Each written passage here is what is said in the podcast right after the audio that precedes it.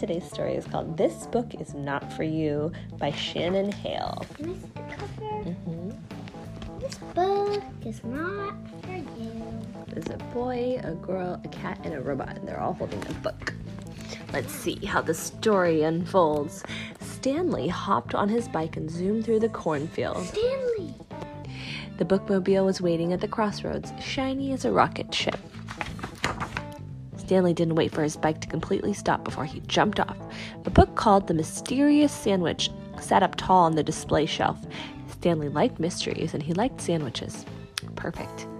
Miss Christine, can I check this book out? A very old man leaned out of the bookmobile. Hey there! The bookmobile lady is on vacation, so you're stuck with me. He read the back of the book and then peered at Stanley from behind from beneath his eyebrows.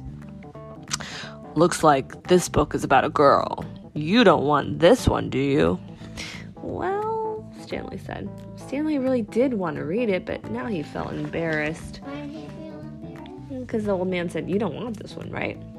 Hey, Stanley, don't check out all the good books. His friend's coming over. Hi, Valerie. Valeria. When Val- Valeria, maybe it's Valeria. When Valeria asked for a book, the old man handed her the mysterious sandwich. This one might fit you just right. She says, Perfect. Stanley looks a little bit upset. The old man squinted at Stanley, his bushy eyebrows hanging low. So, what do you like, young man? Um, cats are cool. The old man bent over and peered at the shelves. Ah, here's a cat book Fuzz, Fur, and Purr. Stanley reached for it, but the old man pulled it back. No, I didn't mean for you, young man. Then for who? Stanley looked behind him. A tabby cat was patting up the bookmobile. He paw he took the book with two furry paws. Stanley says, "Huh." And the old man says, "Still can't decide what kind of book you want, eh?" Well, I like robots. Here's a robot book, but of course, only robots can read books about robots, he says. Stanley smiled. He had to be joking, right? With a beep and a puff of steam, a robot rolled up to the bookmobile. It checked out the robot book and joined Valeria and the cat on the patch of clover beneath the chestnut tree. And it says, thank you. Yeah, and look, Thank you. they're all reading here under the tree, and there's a bird reading in the tree, too. Let me try to say it robotly. Thank you. Yeah. The old man blew his eyebrows out of his eyes. Still nothing for you, young man. I like um boats, he says. Stanley looked around to make sure there weren't any boats weren't any boats nearby. Oh, I know I saw a boat book. The old man picked up Voyage on a on the Sea of Fire. Looks like it's about a kid on an adventure fighting pirates, fighting treasure. Sounds perfect, Stanley says. Oops, main character's another girl. Just your luck. Stanley eyed his bicycle. He wanted to race away as fast as he could and never come back to the bookmobile again. Never, again. Never again. The old man handed him the squelching peach. Give this one a try, eh? Stanley sighed, but he didn't say a word. He's walking away now.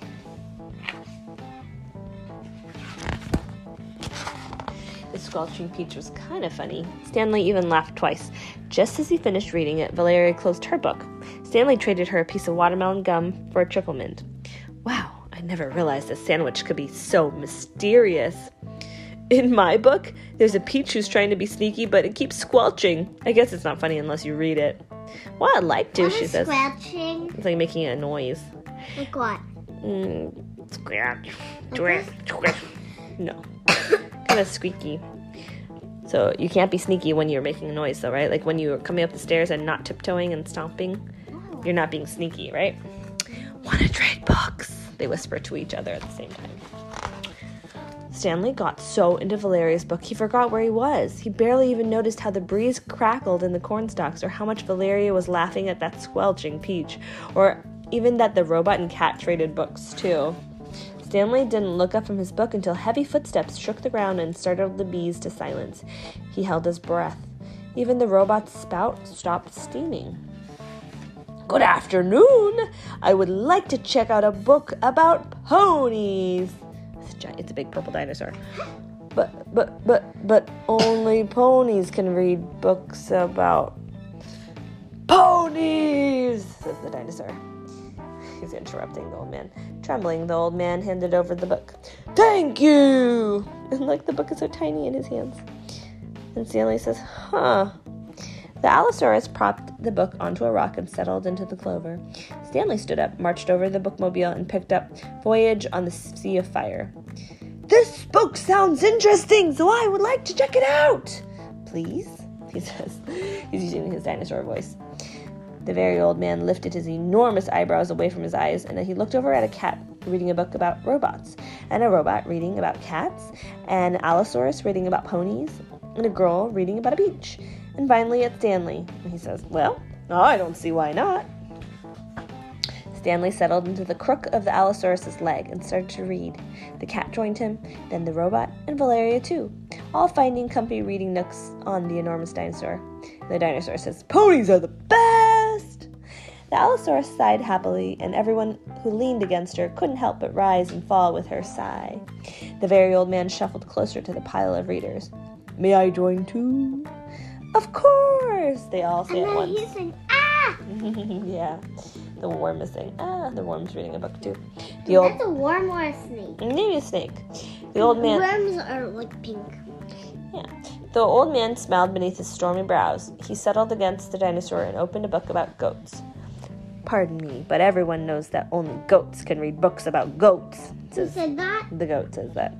Well, now, I don't know about that, but you can read over my shoulder if you want. Just don't nibble on the pages, the old man says. The goat sniffed the book. I can make no promises. Would you like a piece of my watermelon gum? says Stanley.